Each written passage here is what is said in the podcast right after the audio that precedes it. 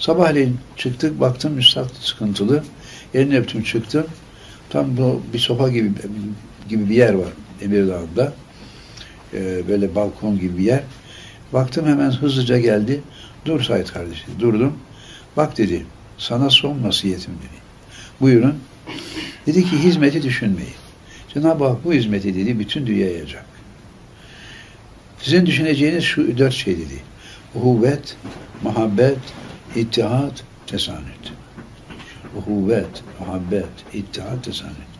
Başka bir şey, Cenab-ı Hak bizzat bu vazifeyi, bu hizmeti bizzat kendi kuvvet ve kudretiyle her tarafa dağıtacak dedi. Hakikaten bugün belki yetmiş seksen ülkede saydırmalar var. Sonra ben çıktım, elini öptüm, çıktım, baktım, bekliyor, böyle selamlaştık. Ben gittim, bizi tevkif ettiler Sikây-i Aybiyye'den dolayı. Ee, içeriye girdik. O da Urfa'ya gitti. Orada yirmi üç Mart'ta vefat etti. Allah rahmet eylesin. Ya.